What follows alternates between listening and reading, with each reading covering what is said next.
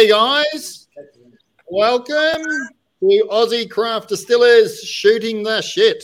And we got a big one tonight. Uh, my co hosts are both offline due to technical issues. Blame the Sydney wet weather, I would think. But anyway, they'll come back online soon. Anyway, tonight we've got a big one. We've got a big one. So we've got uh, John Everingham from Callington Mill, and we've got Bill Lark, who's looking a little bit worse for wear since the uh, the Australian Whiskey Awards. Um, Bill, mate, what happened? Just you just gone to pot in a week. I've been celebrating, Craig, celebrating. and I said all that without moving my mouth. I know, I know, I know. I'm impressed. I'm You can't impressed. See it, Bill. That's more like it. yeah, you got to, no, no. you get, you got to get in there. You'll get in there. Wide, wide come on the screen. come I on, can see down the bottom. so, for those who don't know, we're we're professionals. Uh, you can tell by by uh, how we roll. So, yeah, Aussie Craft is still shooting the shit. So we, we've got Russ. Russ, introduce yourself, mate, just quickly. Wh- Where you from? What you do? Yeah, look, uh, Russ Watson from uh, Bellarine Distillery over near Geelong. Yeah, nice, nice. And where's your where's your where's your offsider, mate? Where's your business partner, mate? Craig- He's, he's there, or is he, is he wandered off? just- he's just ducked back to Shippies to grab a bottle of whiskey we had in the um, suitcase. We saw you having one. We thought we've got to have one as well. Oh, absolutely. And absolutely. Bill doesn't That- have any in his house. that's, that's what's. I'm waiting for Right, Rob. we- You know, we brought a bottle of whiskey down. We bought a few, and we've got one left there. We're heading home tomorrow, so we're going to crack it and have it now. We, we've also got Robbie Gilly with us from Oh, where's Sherwood Distillery. Hey, Hey, Hey, dude, pal. hey, how are you, bud? Very good, mate. Hi, guys. Oh, look at that. Wow, man. Wow, this is this is cool. Oh, ah, This is- this it, is- mate. there you go. Look at that. Oh, beautiful.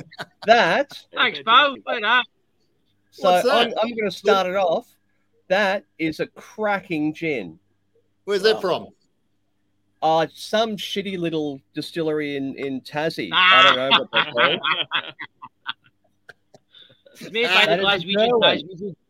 Is that That is a Derwent Distillery gin. Um, the last Very Sanctuary Organic Tassie gin. Um, and my purchase goes towards supporting the handfish uh, conservation That's a project, good deed for the month, flip.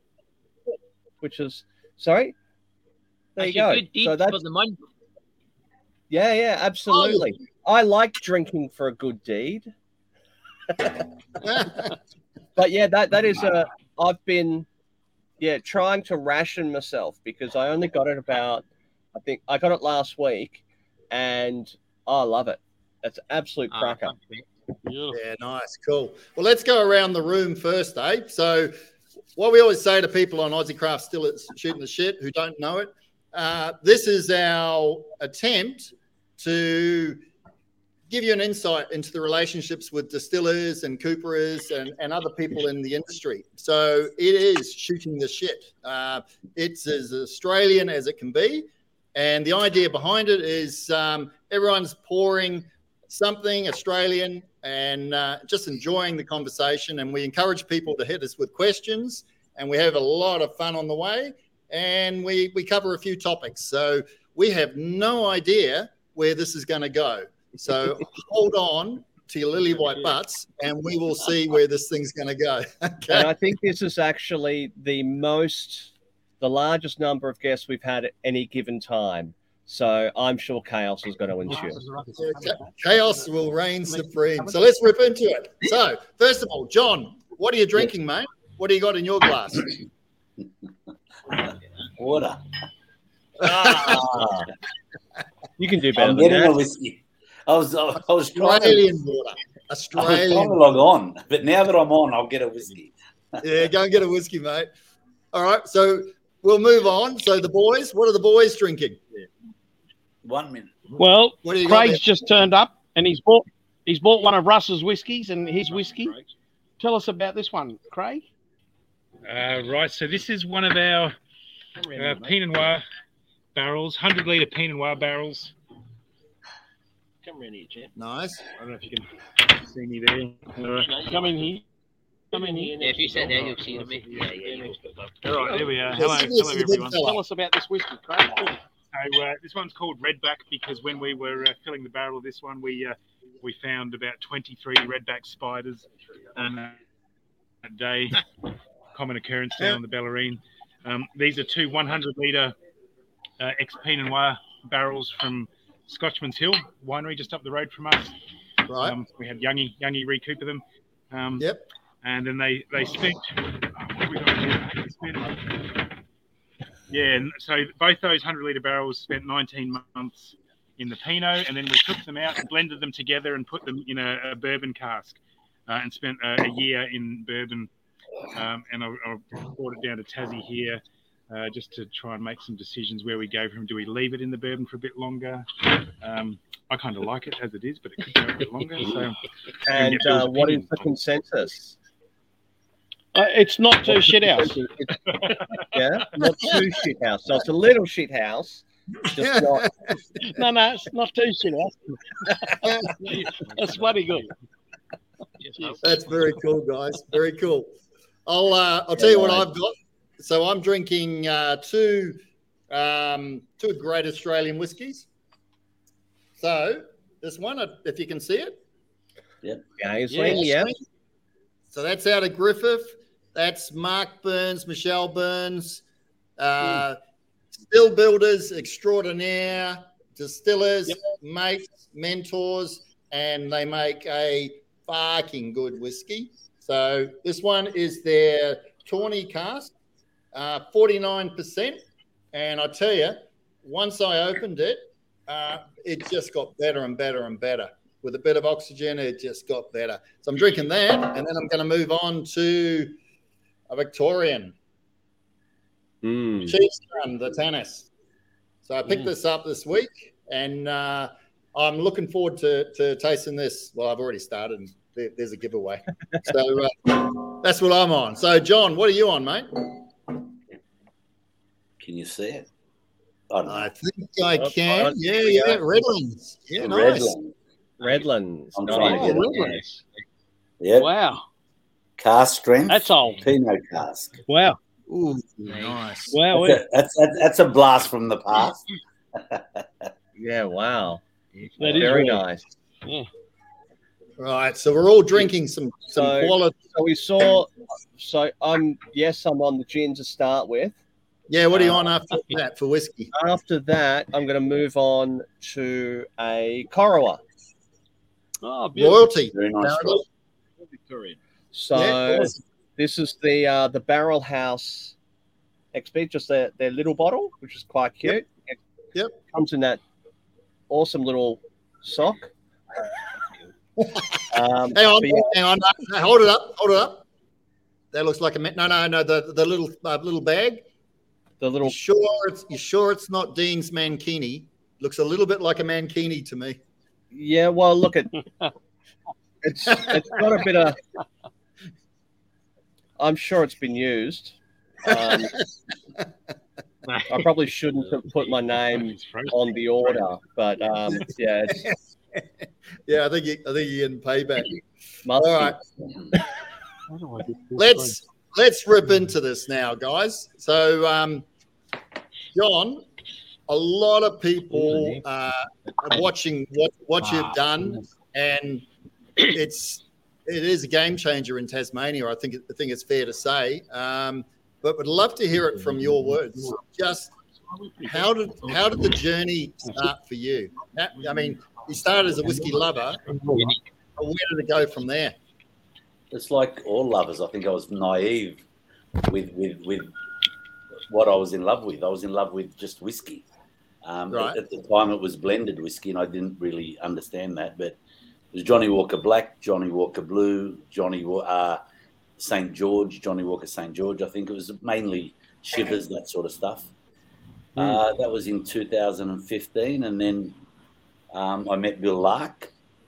Started to understand what a single malt was, and basically I started the Tasmanian journey back then. So it's, this is the seventh year in. It feels like I sort of joined yesterday, but seven years of fair is a long time. So in that time, I've spent a lot of time with almost everyone in Tasmania, but notably um, Bill Lark and and the Redlands, which is the old Kempton team. And I had a, I had a few years with Shene, and along the way we just travelled the world and travelled Australia and just surfed the internet and learned all things, or still learning all things whiskey. And um, so, you know, my ultimate dream obviously was Callington Mill Distillery, and we're you know we've finished it now, so we're ready to open. Wow. So when when is the opening? like everything, we've got we've got a our cooling tower for our condensing. It's it's a little bit too noisy, so unfortunately, so we have to rip that out and put a new cooling tower in there with some shock absorbers and build a five meter wall, soundproof wall, to mitigate that the noise going to the neighbour. So till we do that, we're not allowed to open. So we envisage that will happen well and truly by the end of this month, I hope. But as soon as we've done that um, rectification, then we'll be ready to open. It's Nice. just looking at the website at the moment. Yeah. Um, it's a looks like a beautiful facility. Well, There's a lot of very sexy rows of yes, uh, the, the stills at the back, and then you've got what are they? The fermenters and the whatever fermenters, yeah. alongside. Very very cool. Yeah. Look, it, it was a challenge. Um, we, I was going to buy a um, distillery from overseas with either Frilli or Forsyth at the time. Um, Yeah. Forsyth, I think, is still upset with Bill. They haven't managed to get one sale in Tassie. do you remember that, Bill? Yeah, I do. I do, John. Yeah, well, we, we I came close to, to buying a, a Frilli distillery, but to cut a long story short, um, Bill introduced me to to basic to um, George Burgess at the time and to Mark Kolchevics, and Right. he's the owner of Colmark. And then from there, we started talking about uh, engineering and building a, a turnkey whiskey distillery, which was had to be 100% Tasmanian made. So he took that upon his own shoulders, and we, you know, that was uh, God. We started that in I think around 16, 17. So you know, the result is the distillery you see that we have it coming from there. So a huge achievement, you know. So the distillery itself is it's a pretty distillery, but but but it's a functional distillery, and the aim of that distillery was to to obviously integrate and automate and simplify the whiskey making process to take away the labor involved okay and to make and to ensure that the distillers had more more say into the whiskey making process every step of the way. For example in the gristin our mill, miller we can we can actually keep modifying the the gristin process to, to achieve the ratios that we want. And mm-hmm. and and we actually weigh that. So when we take a sample we will weigh the grist we will weigh the husks we will weigh the flour. And Yep. believe it or not we found the ratios of 10% 70% and 30% that's what optimizes the sugar extraction in the mash tun so by controlling all those variables we well we have found we've, we've actually to date have, have done 45 mashings. So we've been able to check the sugar uh, extraction and the alcohol extraction and the yield. So it just gives us because we've got an uh, uh, uh, you know forgive me a sophisticated i guess or an integrated uh, distillery we've got more time now to just focus and move the levers as we want to try to get to experiment and to get the desired outcome that we want and once we have that desired outcome we can then lock in those parameters and set those parameters and that becomes our methodology moving forward Wow. So- okay. Yeah. Just, So I'm just, I'm just going to put up a, a, a quick little picture here as well uh, that I've just nicked from the website. Yeah. That's a thing of beauty. Yeah, that's not finished, by the way. oh, right. Okay. we, we don't have the spirit safe in in the middle of the two uh, stills there where the condensers meet. Right. So, yeah, Spirit safe. Can I just Just can I just I butt in there? stole that idea from Scotland, obviously. Yeah. I just got him for a second. So we've got um, we got the Todd, uh, who's uh, he's uh, on the team. The Todd, he's my right hand man. He's joined us. Todd, you there, mate?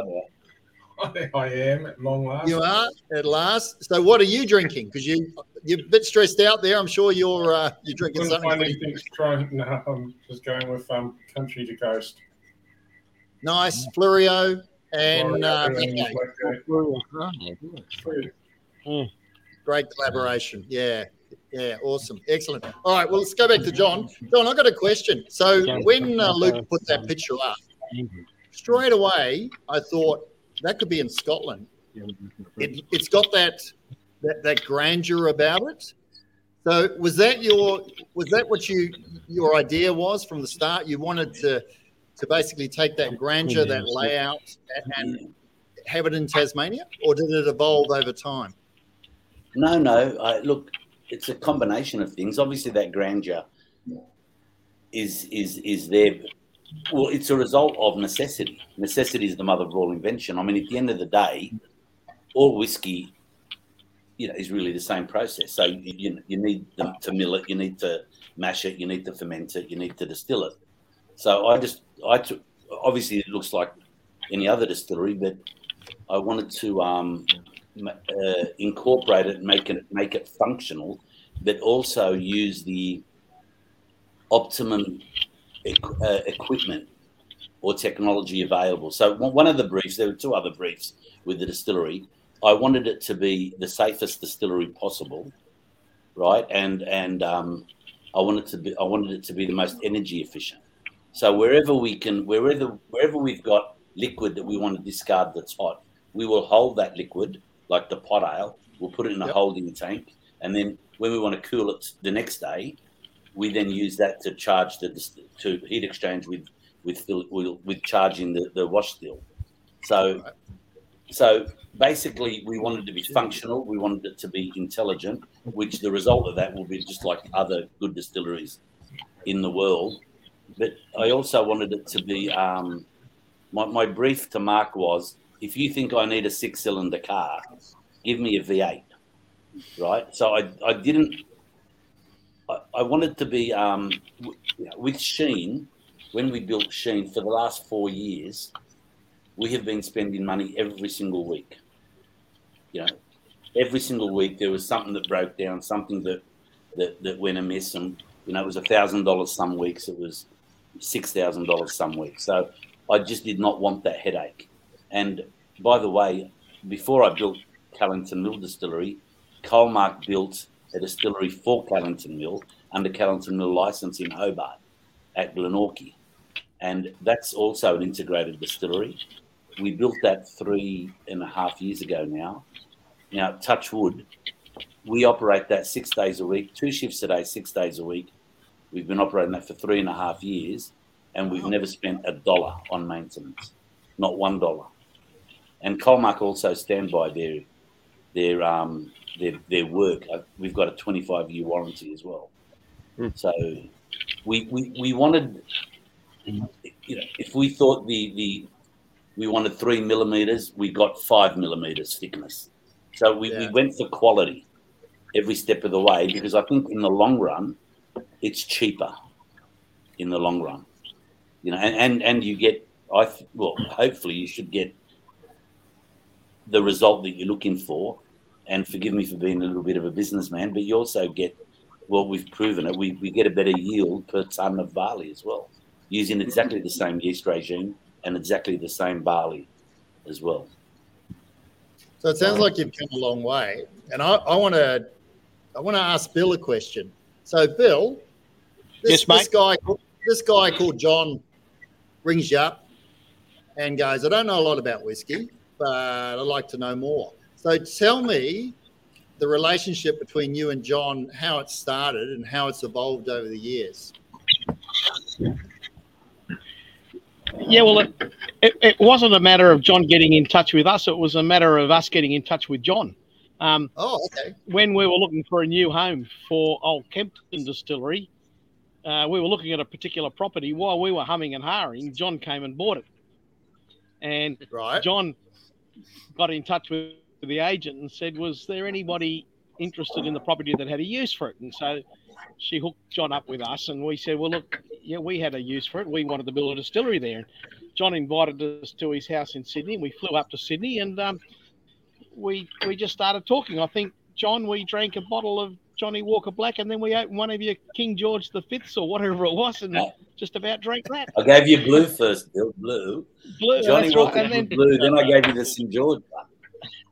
So by the time we finished that, we worked out there was sort of a marriage in heaven to be made here, and um, we we uh, managed to work out to establish our distillery at Kempton, and John asked if he could be part of the distillery, and we we just joined forces. And for poor old John, that was the the thing that changed his life, ruined his life. Some people say, that he just got hooked on whiskey. And I have to tell you, John is probably the one person in the whole of Australian whiskey industry that has spent more time and effort to learn about making whiskey than anybody I know. John has been um, an absolute um, dynamo in this area, wanting to um, understand how to make whiskey. We've been to Scotland together, we've been to Ireland together, we've been all over the place. And uh, John has spent enormous time um, learning about our industry and working in our industry um, to the point of being able to establish Callington Mill. Um, uh, John's been, an, um, he, he's probably, um, he's a real, um, uh, what's the right word? He's a real uh, uh, um, champion of the Australian whisky industry and um, somebody that uh, we can all be grateful for that he's entered the industry and um, he's doing wonderful things. And I don't know any, we're all passionate, Craig. You're passionate, I'm passionate. But I got to tell you, in seven years, John's become one of the most passionate people about wanting to make a top Australian whiskey. Oh, that's really cool. That's that's John. So, so you so you've gone from drinking whiskey to where you wanted to understand more. I'm, I'm interested in your approach We should bring to. Learning. Uh, from what Bill said, you know, you, you, you've really just embraced it and, and, and done a lot of learning. Now that takes a lot of time. Yeah. So how, how did you how did you go about it? Because I know you're a busy man. You've got other things going on in your life. So how did you, how did you approach the learning side? Because as you well know, Yeah. It is an absolute rabbit hole. You start Yeah. going down that Alice in Wonderland rabbit hole. Yeah. You can go as deep as you want or as shallow as you want, and you've gone deep by the sounds of it. Deep to an extent, yeah. Look, the beginning of wisdom is emptiness, right? So the Yeah. first thing I did, I mean, I just fell in love with whiskey. Full stop. A few months in, sitting with the boys at Old Kempton in those days, Redlands, and listening to what's happening, listening to Bill Lark, just under, you know, watching Sullivan's Cove, just understanding what's happening. I thought there was a real business opportunity, you know. So I knew, and I'm really, really dumb when it comes to chemistry, anything scientific. You know, I mean, my basic skill is you know basic maths. That's that's my skill. You know, I've, I've owned petrol stations since I was 22, and I still own them. So I fell in love with this industry, and I knew it was going to be a big effort for someone like me to really understand things that Bill Lark understands, or Robbie at the time he was with us at at, at um, Old Kempton. So, but I just fell in love with it, and I had to. I understood I was never going to have the depth of knowledge that other people have as to what's happening in the in the whiskey making process. But I knew I needed to know enough at the surface, I guess, from a macro point of view, and I th- I think that that w- was enough to, to well, that was the extent of my ability, so it had to suffice. But uh, you know, it first to, to answer your question, I gave up everything. I, I stopped property developing. I've, I've stopped the service stations. And I devoted my whole time time to to whiskey. You know, we we kept talking about taking Tasmania to the world, but we didn't have the scale. And that would be a fair comment, Bill. Would you not agree? No, you're right, John. That's that's Yeah. Yep. And I remember saying to Bill, This- "Look, we've got to scale it up." you know, and I'm not going to die wondering. I just, you know, I, you know, I'm celebrating my birthday today, so I, I just Oh, joined happy the six-year-old this, this club. You know, Happy so- birthday, John. yeah, cheers, mate. Cheers. So, you know, time was of the essence. So I guess I'm in just fast forward mode. I want to do all these things and and, and, and, and try to enjoy it before I kick the bucket. No, I get So- that. So what, what better thing to enjoy, really? yeah. So obviously, wherever I could talk to people about whiskey, I did. And Bill Lark came with me to Scotland and Ireland, and, and you know, I went to almost every distillery that I know of in Australia, and and then the internet. I just I was on the internet all the time, you know. So slowly, slowly, brick by brick, you know, I think I can hold a conversation about this industry with with with people, you know, and um, what I don't know, I don't know, but you know, so that's where I'm at, and um, Was there anything in your in your learning going from a, a, a novice drinker to a producer? Was there anything that surprised you the most? Uh, where you just went, oh, Yes. is that how? Is that what? Yeah. Why? yeah, yeah, yeah. Look, yes, um, the the the simplicity of the whiskey making process. At the end of the day, it really is a very simple process, Mhm. but the result, right? The elegance, Mm. the contrast. It, it, it's just amazing. I can't, I can't. Um, well, I appreciate, but I just can't fathom how the diversity of whiskey that we get. If you just look at single malt, out of just barley, yeast, and water and wood, and Mm. and that's what I love about it. You know, so um, yeah. So f- for me, it's the simplicity, but uh, but the complexity that comes from that simplicity. Yeah. And that's that's what I love about it. And you know, obviously, I love drinking it. and I think Let's talk about your, your Scottish trip because we both know uh, a certain person, Ellie. So Ellie is Oh. Uh, he, he was a big supporter of mine right from the start, and actually helped me with my discussions with council to convince them.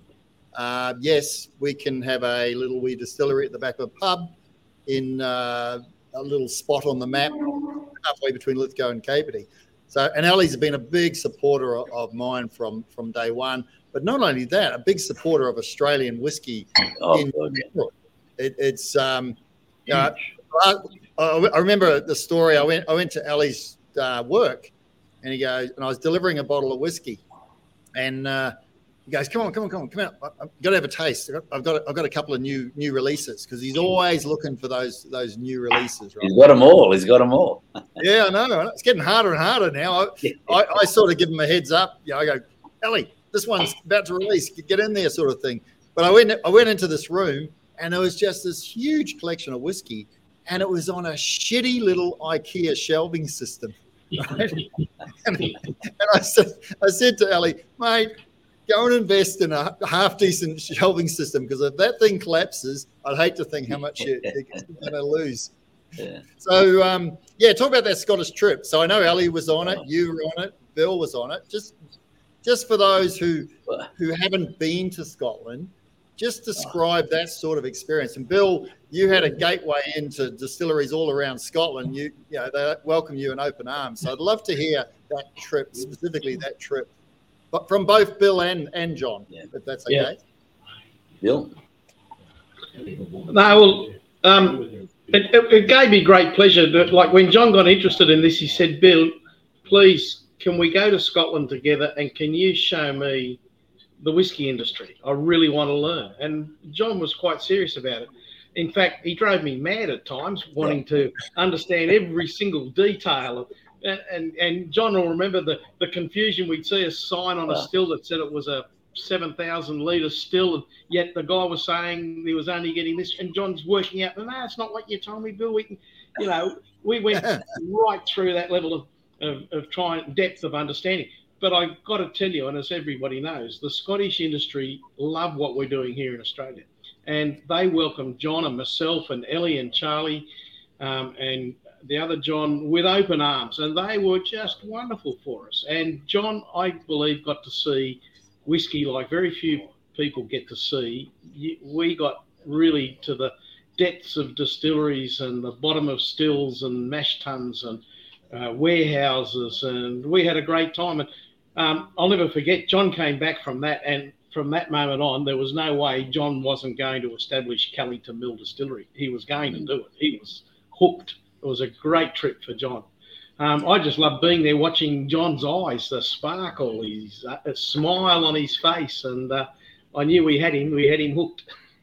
totally. it was like a little. It's like I saw a different world. You know, it was just like a little boy. I was like a seven-year-old in a candy shop, but I hmm. wasn't allowed to have all the candy. I could just have a section.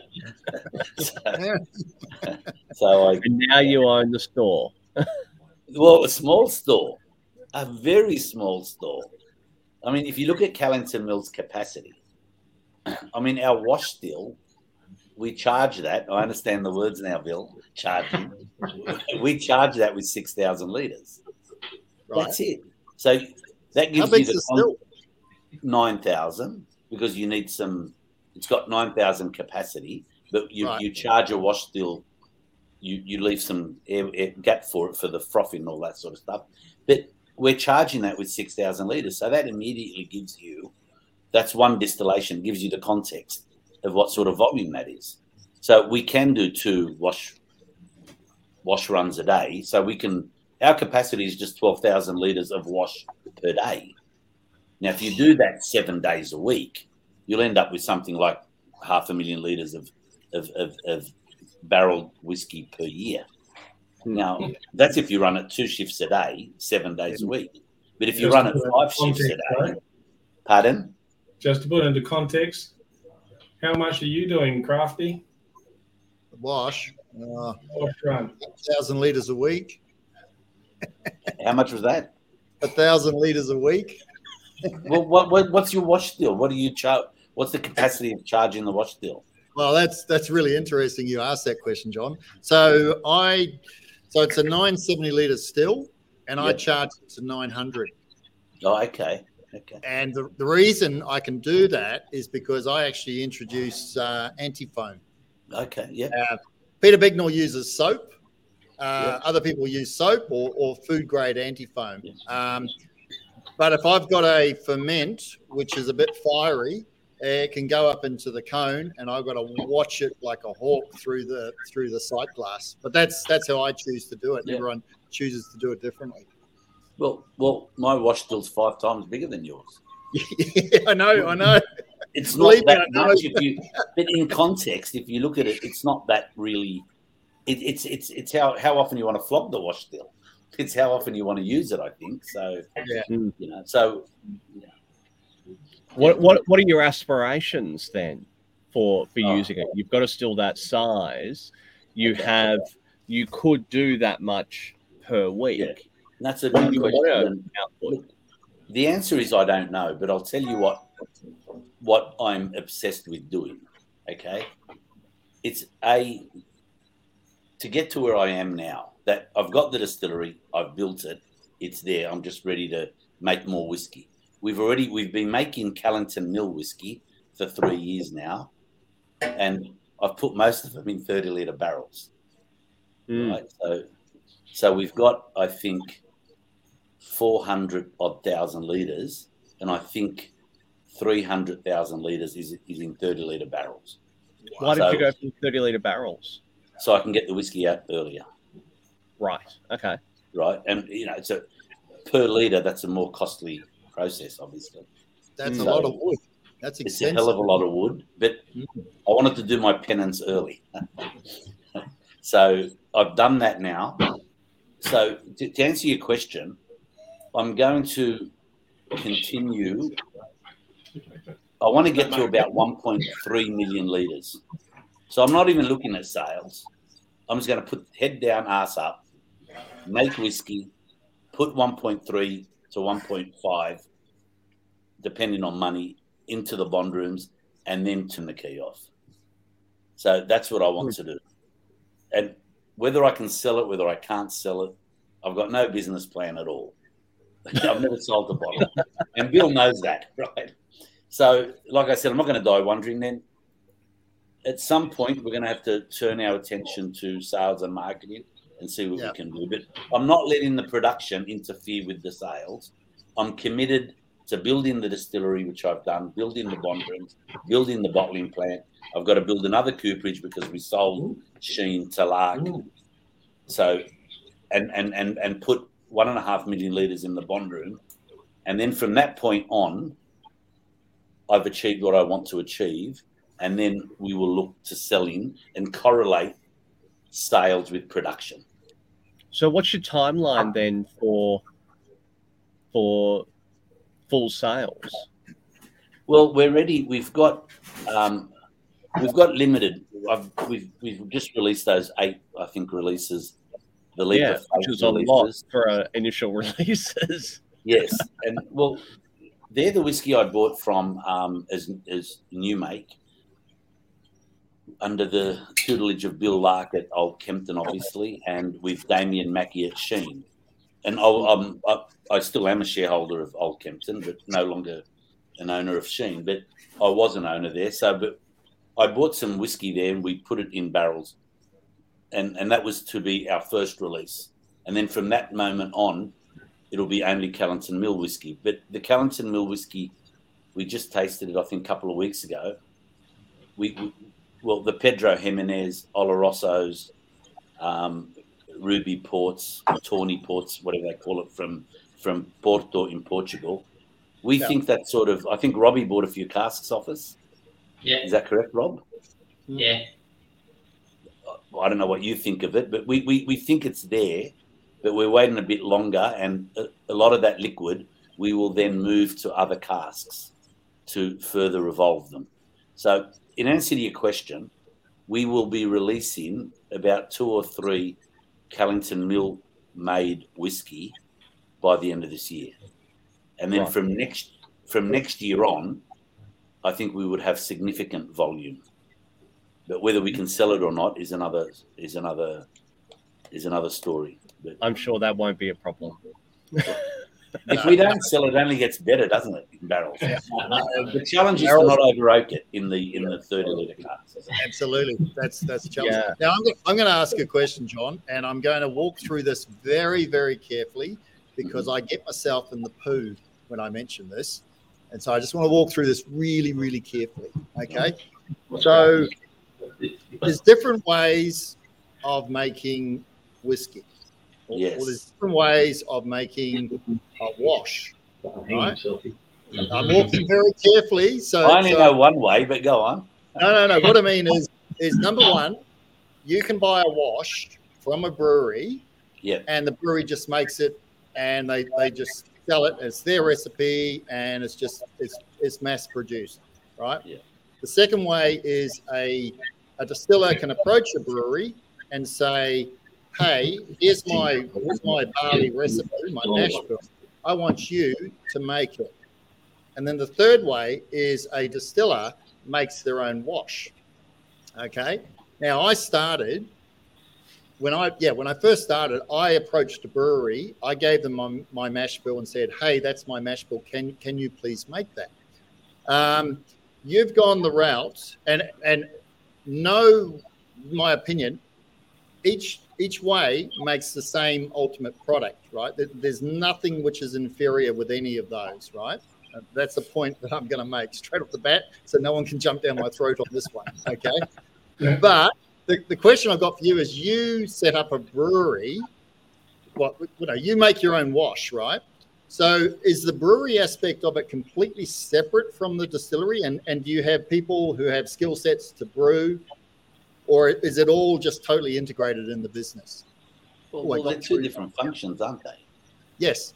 There, there's no doubt about that. They're two different functions. Where the you know, once what well, brewing's important, and, and the people that we have are, tr- are well trained in that area, but but they're multitask, so they they know how to do the mashing, and they know how to do the the distilling as well. And especially we as a team, when we sit down together and we lock those parameters in, we set the temperature in the mash tun, we set the duration in the mash tun, we set the ratio of the grist, we set what the flow out of the mash tun is going to be. We we set what we think is the optimum sugar is going to be, All right, I think Brix and all this sort of stuff. So, Yep. so we, we do trial and error, and then we lock in those parameters. So they're, they're, they're all important, you know. But I think what what you were saying is the three ways is do we a brew it ourselves in house? Do we go to a, a third party and say, can you make it for us under these circum under these conditions or in this method? Or then you just go to any brewery and say, just give us some wash, mate. It doesn't matter what. Right? I mean, it's all whiskey at the end of the day. Uh, Yeah. my, my my issue is if you my issue is I would like personally to see everyone control the entire whiskey making process in house. Uh, especially, I would like to see that as an appellation, right? So I'm not. I'm talking against my own methodology now. At at Glenorchy, Cascade make our wash, Right. right? And Cascade make it to our specification, which is using the two combination of yeasts that we use. And they ferment for seven days because that's what we want. So they're doing it exactly how we want. But, um, you know, and I'm taking full advantage of that opportunity. Now, whether we want what we as an industry have to ask ourselves long term is do we want to keep allowing this flexibility in the appellation, or do we want to simply adopt maybe a Scottish model or, or, or an American model where you have to, where when you say you made this whiskey, it means you made, you milled it, you mashed it, you fermented it, no, you gave birth to the to to the laos yourself, and then you distilled it. That's the my view is if I invite you to my house for pasta and I got you a takeaway pasta, I think that's going to be a much better pasta than if I cooked it myself, right? but but you can't deny that if I gave you, it's not a question of which is going to produce the better whiskey. I probably will never be able to make my wash better than what Cascade have been giving it to me. But what no one can take away from us at Oatlands today is that we are making it ourselves. Whether it's better or not is a very subjective question. That's for someone else to answer. But that's not my only motivation in that. My motivation is like that Frank Sinatra song, I did it my way. And I that's what I want to claim, and that's what I personally would like to see Tasmania also claim. I, I would I'd like to throw it to Bill now. Um, the same question because Bill, you you and I know that you know it, it, it can be quite controversial, and I and I've deliberately I have deliberately raised this today because I thought it was a very interesting conversation to have. Um, and like I said, I, I, I frame it all by saying there is no nothing's inferior by any any one of those processes, right? But what's your concept of the whole thing, and where do you see things going? And I'd be very interested in your comments, Bill. Sorry, I'm just throwing you under the bus, not Todd. It's, it's a nice day down here, Crafty. We're having a good night. this is actually a discussion that John and I have had many, many times. Sometimes Many. we've had too much to drink when we've had this discussion, and other times There's no such thing. it, we take it quite seriously. This one we had today. And we had this discussion today, this very discussion. And Yeah. um, look, um, when I started, we didn't have the ability to make our own wash. So we bought our wash from a small brewery. We asked them to make it with our yeast regime, just like John asked Cascade to do it and ferment it, all those things to our specification. And we did that quite happily, and we made really good whiskey. There's no doubt about it. And but I couldn't wait for the day that I was able to buy my own mash tun and learn to do my own brewing. I, I desperately wanted to do that, and I believe probably anybody entering our industry will want to get to that stage at some stage um, where they can be in control of it. But honestly, to for a lot of people to start in this industry, they've had to go down this path of buying their own, uh, buying wash from a brewery. Um, long term, I'd like to see, as John says, I'd like to see us get to that stage where the definition of Australian single malt whisky is that we actually make our own wash. Um, how we get to that point is the tricky part because there are people that aren't ready for that at this stage. How do we get to that stage where we allow people to do it? In the meantime, so in arguing with John, and John and I are great mates, but we love to argue, not argue, we love to discuss things. And and I put it to John, I said, So John, if I make my wash in my distillery, that's good. Yep, sure. And okay, if I need some more space in my distillery for stills and I have to move my brewing side of it to another part of the distillery in a separate room. Is that okay? But I'm still in control. Yep, that's fine. So then, what if I need that space? So I build a shed just next door and I put my brewing there, but I'm still in control, but I'm doing it next door. What if I get so busy I've got 20 staff working with me and helping me, and I've got some chaps and uh, people distilling, uh, brewing for me, and they're brewing it exactly the way I want for us, and they're part of the team, and it's just next door. But I, I have to move it to the block down the road because I need that space. So it's no longer in the same building, but it's down the road, but we're still in control. Now, that team of brewers I've had working with me and helping me and doing it my way, um, they're going to do it now under contract for me. They're, they're, you know, and still to my specifications. Eh, and to me, that's still okay. So what if it's a suburb away and it's a different group of people, but they're still doing it the way I want them to do it? I don't actually have a problem with it having said that, I, I would much rather we all did it in house. That's where I got to that point. I couldn't. Question. Wait. Question. it's important to have a question here. I want to catch Bill Lark out here because there's an inconsistency. this is now, where we if get you to adopt that, if you agree with Billy, that, Bill and John, and let's go, if you guys. agree with that, if you agree with that, and he contracts out the brewing, and he agrees with there's no big deal, contract it out, third party doing it my way, why not contract out the distilling as well? Let them distill it for you as well. Same same thing, right? Yeah. That's my point. Uh, Uh, you're That's right. my- And John, I, I can understand where it starts to get to a point where you and I can have a really good discussion about this and and and, and the industry. And look, I, I agree with you. I and and I would like to see our industry in Australia get to the stage where we can all do that. I'm just not quite sure we've come so far and there's so many people involved. I can't quite see how we're going to get there straight away. And you agree with me Well, too. well, we you, can. come up We- with we- we as well. can. You give people Someone, Well, we can. Rob, make a comment. He, we've got just- somebody I else wanting to make a comment. I'll just hang on, Russ. Before that, I'll just interrupt uh, because someone's put a comment on, which I think is very, very relevant.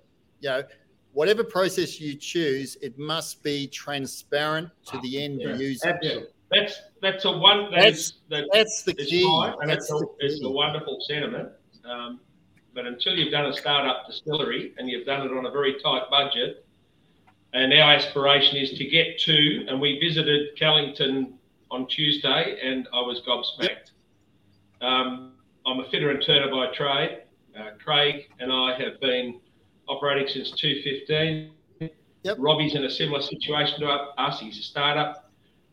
That facility, and we've visited a lot in Ireland and Scotland, but that facility, I've got to say, uh, John, has just taken my breath away. I just thought it was a masterpiece.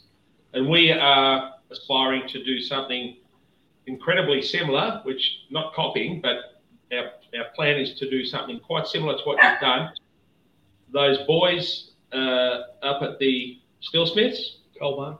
unbelievable skill, unbelievable technicians. Their craftsmanship, and, and I've been enough. in heavy industry, underground, above ground, smelters, power stations. I've seen a lot. I, I just couldn't believe what I was looking at. Mm. We Yeah. initially, uh, uh, trusted a brewer to do our very couple of first washes, um, and he did a reasonable job. We now go to a brewery, but we do it. We even set the mill. We don't Yeah. just go there and say, "Can you make?" We set the mill to what we want. We test the outcome. We do everything to create our wash, our yeast, our barley, everything about what we do, our temperatures, our fermentation time. We own it. So, so there is actually a fourth way, um, Crafty, to what you were mentioning, and it's where you can actually go hire facilities, and we'll even go check the tanks the day before, make sure everything's clean, as if it was our own brewery, but we're just hiring the facilities. We'll go and do the mash, we'll go do everything ourselves. So we've got complete It's control. but of of production. That's what We've invested a couple of Yeah. uh, retired, father of two, at 63 years of age, young chap with two little kids. We've invested a couple of million in getting to the point we're at. We are looking at investing some serious money to get to the next stage.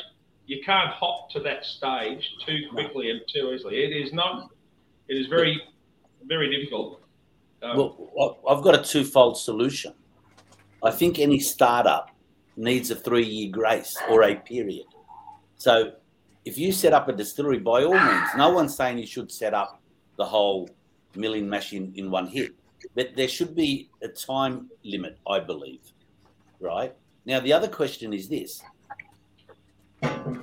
if you're not doing your own wash, you're not financially. Someone else is making profit out of you. It's as simple as that. oh, well, that's- that's it. Well, there's no doubt about that because now if you look, you can look at my brewing setup and that is expensive. But then you look at Lark, Lark Distiller. If you go down to Cambridge and look at their brewing setup, it's just the miller. The miller there would be how much, Bill? A, a couple of grand. I, I think I paid six thousand dollars for the grist mill and the mash tun and everything to go Yeah. with it, John. Well, well, well. They don't. They've still got that miller, that old Yeah. miller. I'm They still use it's, that. It's, Yep. it's like what we had at Shene. We, we just Yeah. had a milling, a miller, and then we had this bathtub, and we had an oar, right? Yep. So it, it's it's it's by all means, by all Where means, if you're a startup company, Yeah. yes, you can. I'd, I'd, I'd recommend in the first few three years you buy your wash, but it's in your interest at some point within that three years is to have a little capital investment where you can do your own brews. We're doing that at Old Kempton very soon, Bill. Yeah, we are. We're going to be Yeah. we're going to be doing that, and we're not going to spend extra extraordinary money there, but Yeah. because what you do is you've got two choices: you invest in a bit of capital, and you halve your wash costs, or probably uh, save seventy percent of your wash costs, and you invest a little capital, or alternatively, you don't invest that little capital, and you always pay seventy percent above for, for that wash. So, number one, it's it's we give them a grace period. It's economical at some point to get rid of the middle person and have your own limited capital investment that, that you will get pay you back. I think tenfold over Yeah. few. So, but is that is that forcing a financial position on people? Sorry, it- Luke, Is Luke, is that forcing a financial position on people? Um, how, how is it? like- well, if, if you're going to put a rule around the that you uh, from a financial perspective, it's going to be No, cheaper. no, I'm just saying. I'm just saying it's Yeah. financially sensible as well. Yeah. The op- from an operational side, I'm saying that in order to claim you make whiskey, I believe you have to mill it, mash it, ferment it. Mill it, mash it, ferment it, and distill it.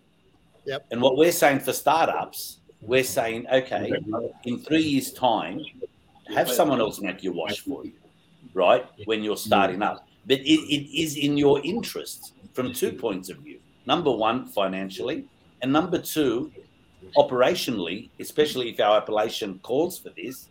So you can be captain of your own ship, master of your own destiny, and you can then claim that you're involved in the craft personally under your license. Yeah. Mhm. yeah.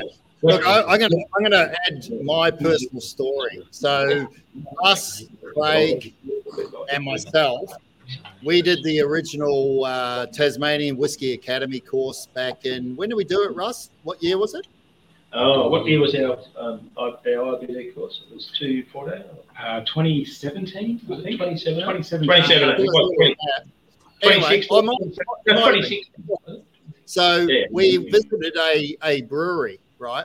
And uh, they were making wash, and it was like, yeah, cool, yeah. And we were they were asking questions, and someone I can't remember who it was pipes up in our group and goes, "So how much do you charge for wash?"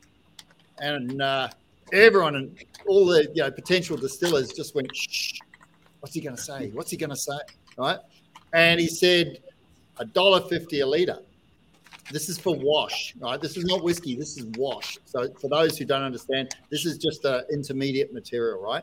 And I went, oh, cool! I finally got a figure. I finally know, you know, what, what Tasmanians are paying for wash. Fantastic. So I went back to to the brewery that I was talking to, and I don't know why. And John, you'll laugh from a business standpoint. I said, uh, in Tasmania they pay a, a, um, a dollar fifty for wash, so I'm prepared to pay two dollars forty a liter. And he went, done. What the hell was I thinking? You idiot. For one, for one year, for one year, I was buying my wash, right? For my recipe, two dollars forty a liter, and then I started making it, and oh my god, did I open up a world of pain? It, it took me two and a half, three years before I finally got to a point where I went, okay, I think I now sort of understand what I'm doing, but maybe I don't. So to get, yeah, yeah, that was a painful journey to get to brew. I can tell you. We um crafty. Uh, when we did our first couple of washes, we did it down at um, a brewery called Prickly Moses, which is in the Otway Ranges, down in the you know the beautiful surf coast. That's uh, that's near my hometown of Colac. Beautiful. uh, yeah, in between Colac and Lorne. Oh well, further Yep. down towards Barongarook. I know the land. Colac Bay. Um, and he's a bit, he, he's a real character, the brewer. A dollar thirty a litre. And we did that for a couple of washes because, but it was a long way to travel and it was doable. We uh, ended up doing them. We do them now at a brewery uh, not far away from us for ninety seconds. Wow. but we do it all, and we do have total control. But the thing I'll say about, and I totally, I totally understand John Ibrahim's um, uh, emotion around this, and I do. But when you're a startup, it's not about just. And for us, you know, we've we've got families, we've got uh, limited amount of money. You're dealing with council, you're dealing with uh, excise, you're dealing with um, regulations, you're dealing with all the safety factors, which most distilleries aren't across yet.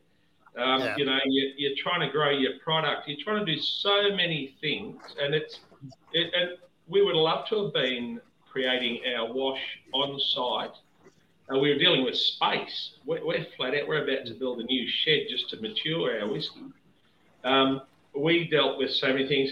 We knew we needed a cellar door. I didn't leave that cellar door for two years.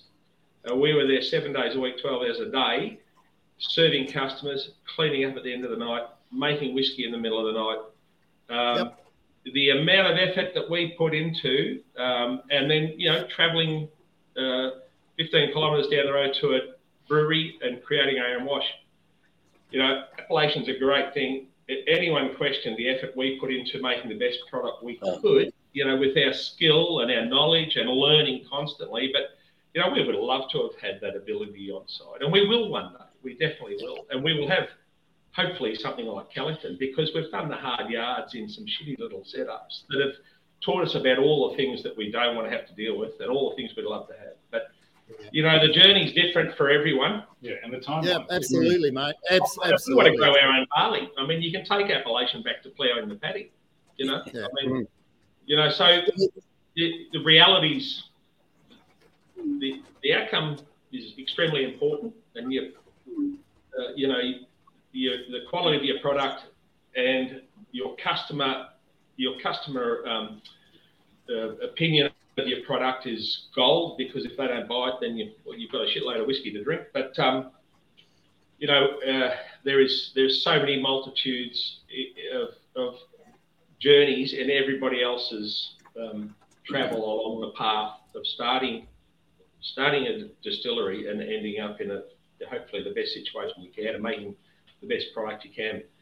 And It's an amazing journey. It's an amazing journey.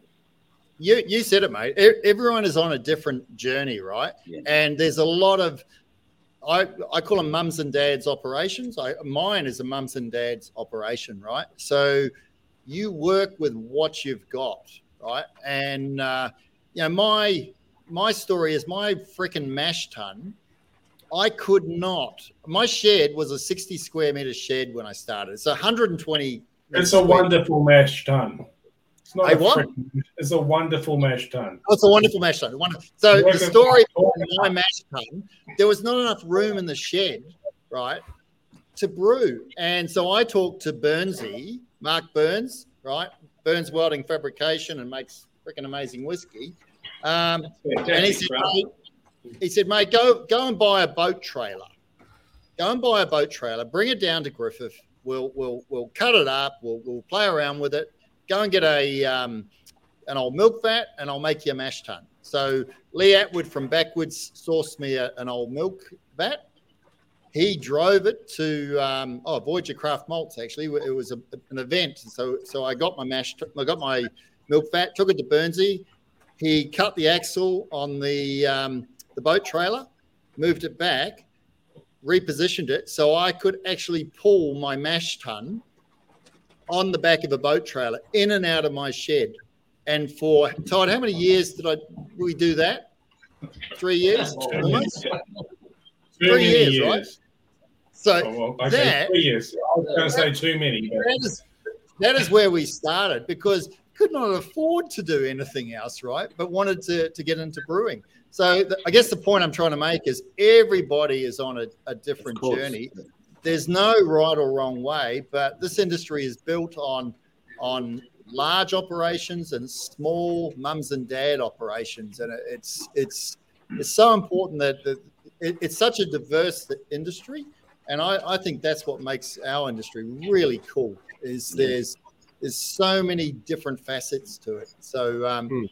yeah, Is no, that it's- is that not certainly part of the, um, I guess the the beauty of the Australian whiskey scene is that absolutely, absolutely. there aren't really any rules. Ah, it is well, very free. It is very free form.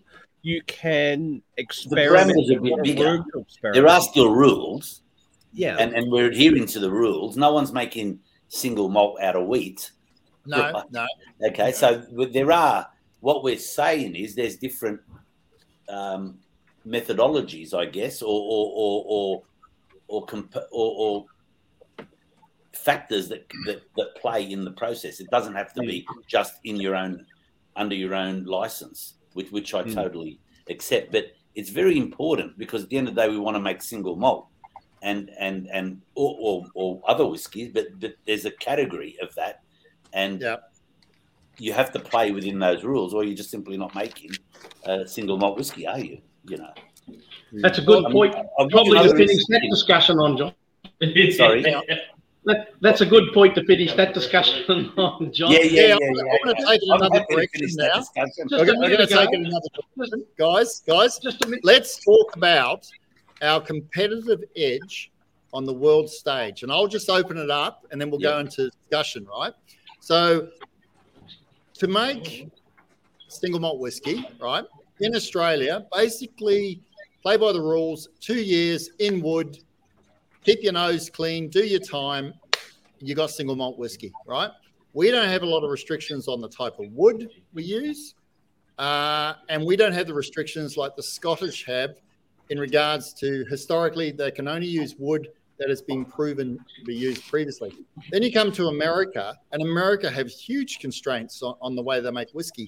So in Australia, we have a major competitive edge.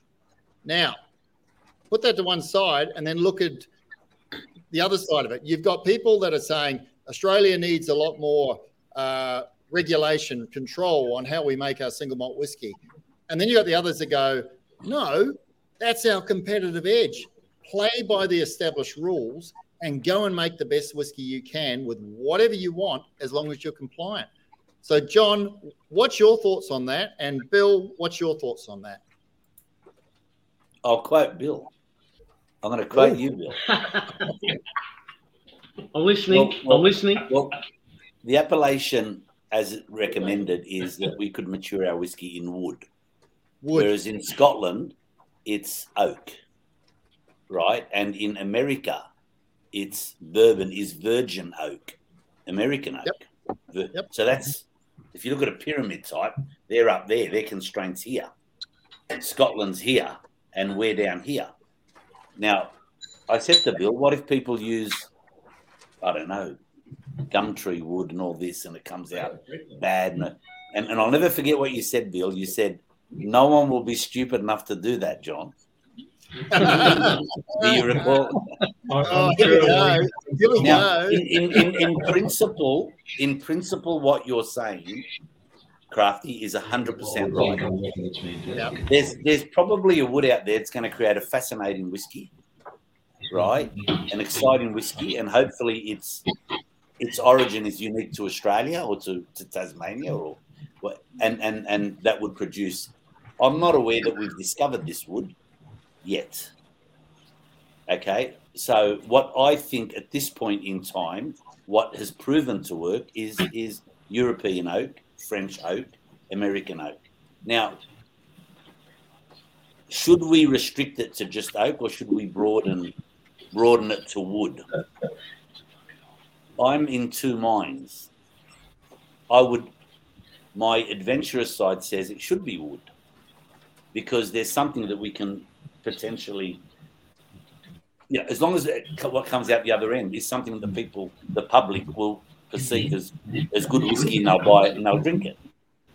But the other thing is by having a wider scope is, you know, people might just get cheap wood because they don't want to buy oak, and you know what I mean, mature it there, and then it becomes a a downward spiral. That's the thing with having more flexibility, right? So it, it, it can work in your favor, but I guess it also can be detrimental if it doesn't work in your favor. But You let know, me so- throw something else, John, Can, just, just to cut you can I, no, no, I'm can I just put some context to what John said? Can I just before, put some before you context? that, Bill, let, let me just I add guess one, one thing. One thing. So when I'm talking about wood, I will use the example of Diageo. So Diageo had access to tequila barrels, and they Oh. wanted to take tequila barrels and use them in Scotland. But But because that's oak Scotland, wood. historic, it was oak. It was oak. But historically, because they could not use it because there was no historical precedent being set with tequila, they couldn't do it. In Australia, we all went, Yeti. Oh, I'm all for that. I thought you were talking about I'm Gumtree. talking about that. I thought you were talking about maybe Gumtree or or, or no, no, I am, I am, but I'm also talking about the fact that we can we can go into woods, uh, we can go into oak that's had other things in previously. absolutely, What the world cannot do, and that's absolutely we should. But what we shouldn't do, sorry, but what we shouldn't do, and Bill agrees with me on this, is start to get an oak barrel and go make a Christmas pudding or custard or make some sort of gluey, can boil some fruits in some uh, pressure cooker, squeeze it, sugar and all this sort of stuff, bring it out, and then layer it inside the oak barrel, right? Artificially manufacture it, and then pump new make in there and say we're going to get. I wouldn't like to see that. Why not? oh, Oh, because I think I, I, I think you might as well just mix it with the whiskey. I just uh, Bill, do you want to chime in now?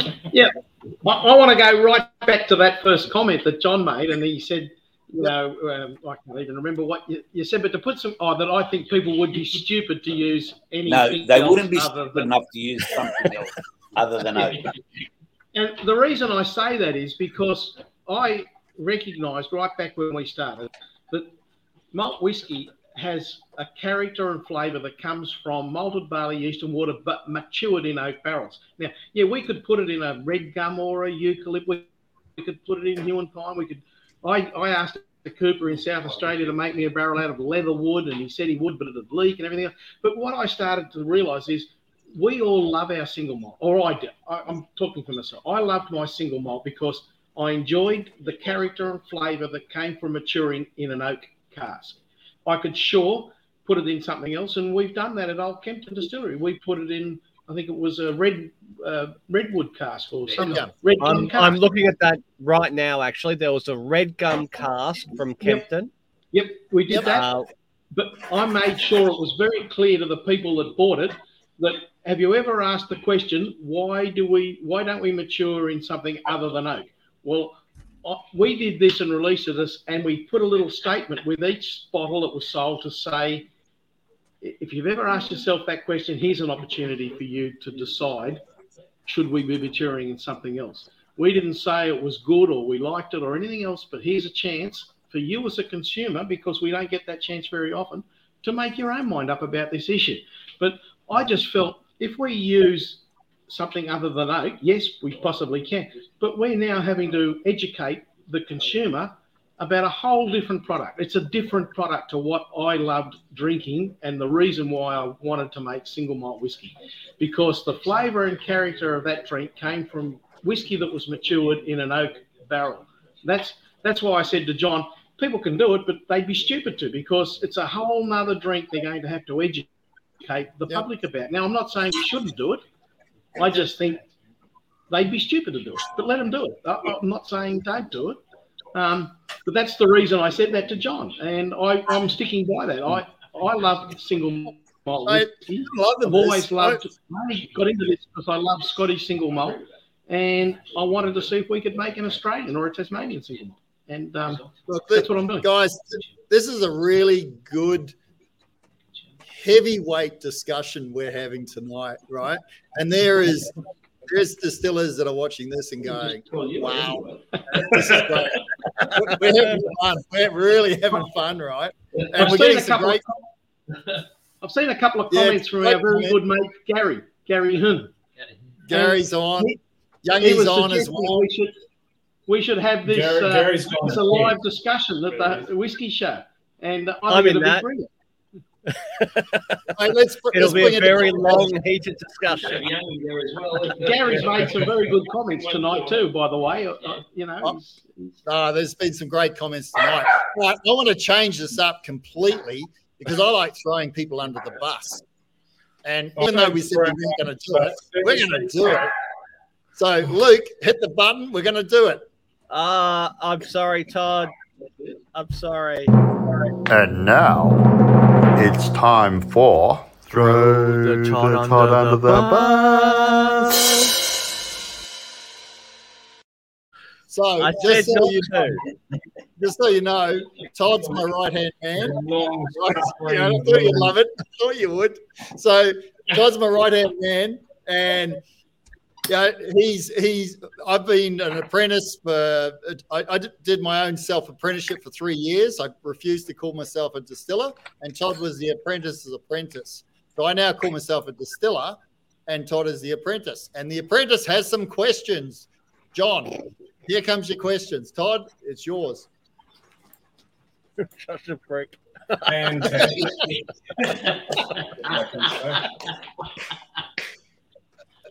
I'm going to get a beer, by the way. yeah, that's why, because he wanted to leave. He wanted to move out of the conversation. It runs so much better when he's not in it.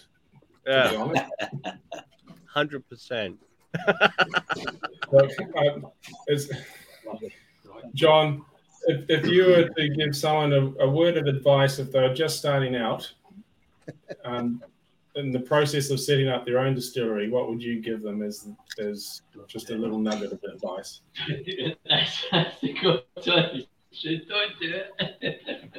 Well, Well, hang on. On a restricted don't do it, budget, that's obviously good. on a restricted budget, what advice would you Very give? good point. Very good point. Look, Yeah. ultimately, we're all in this business. That's the end game. Yep. Doesn't matter how you do it, whether Cascade makes your wash or whether you make the wash, or you buy new make and you. At the end of the day, that's the end game. We're trying to produce something that's really, really good quality.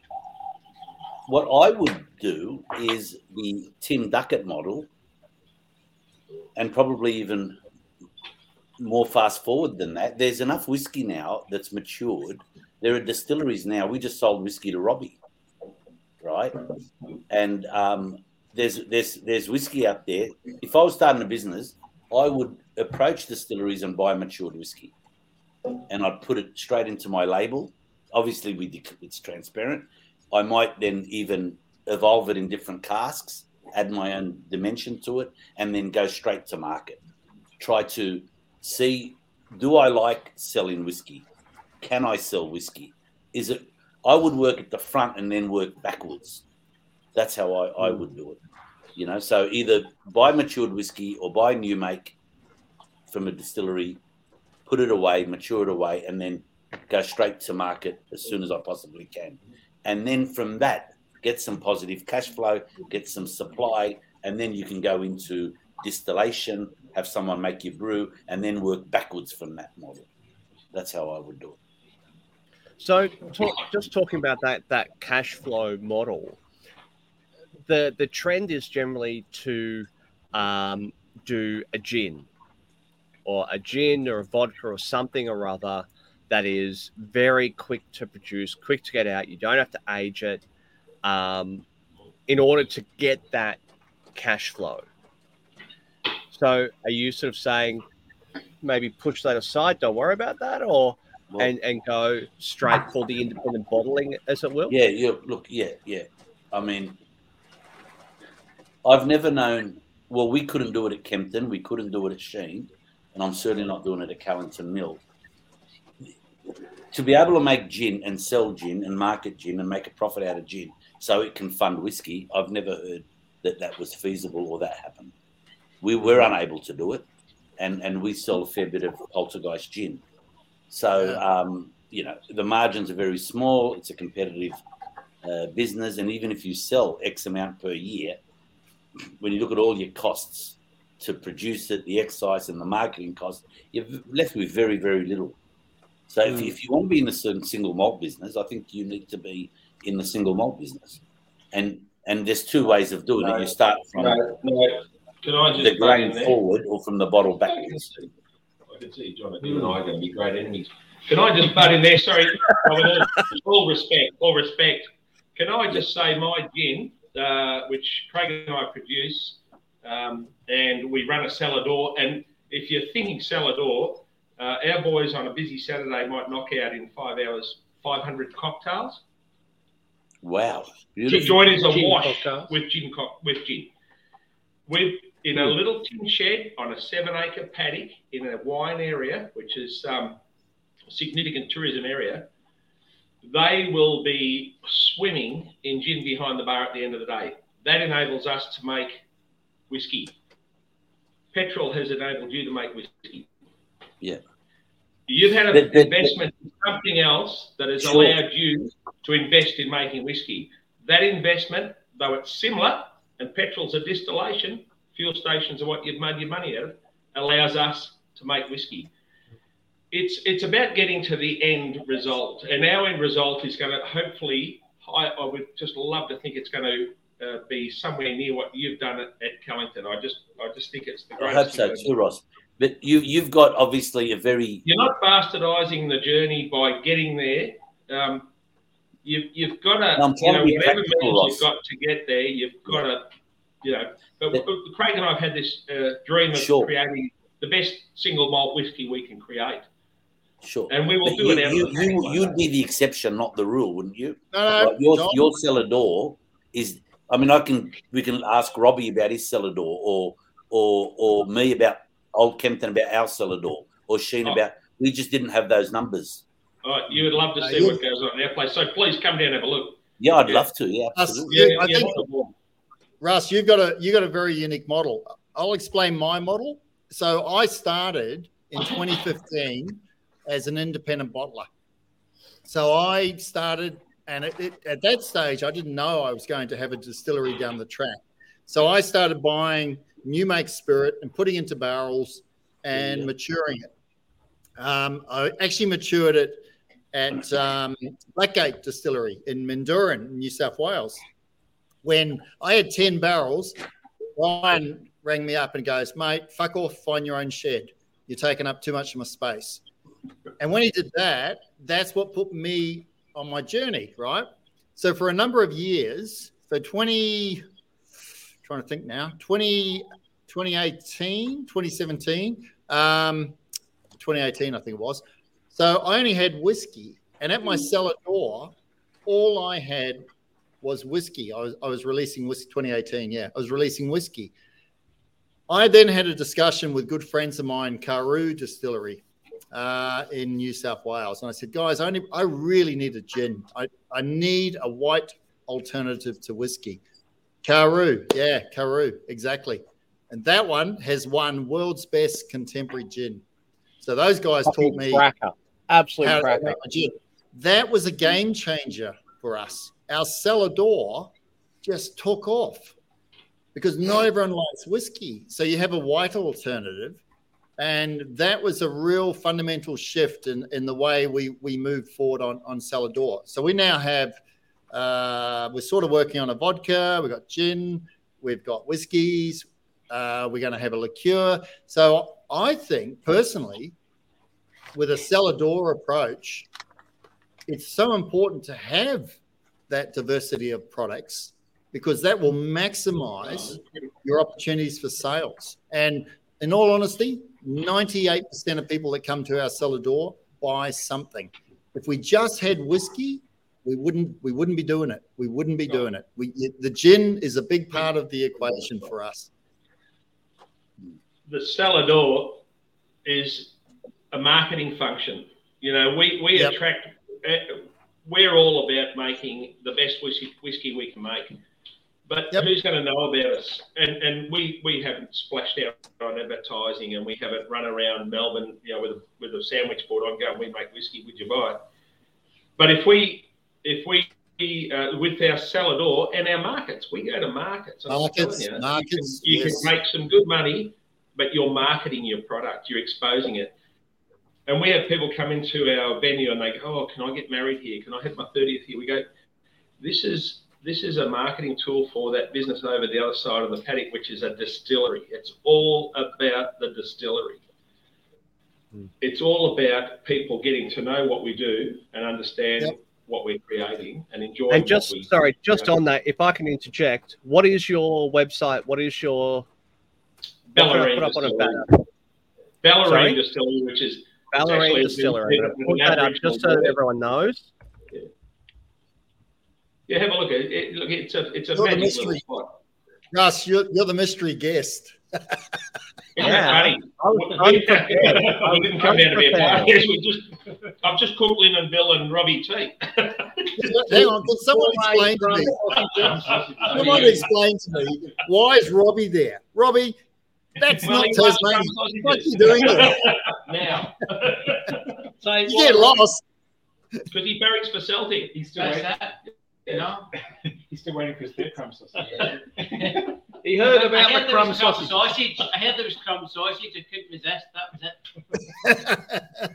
Um, yeah, uh, you know, it's it's a marketing tool too. So we get we, we actually we we tie in beautifully with our local um, wineries. We're in a beautiful region. It's heavily uh, um, uh, covered by the local tourism board. Visit Geelong. You know, it, it's just um, it's part of that successful.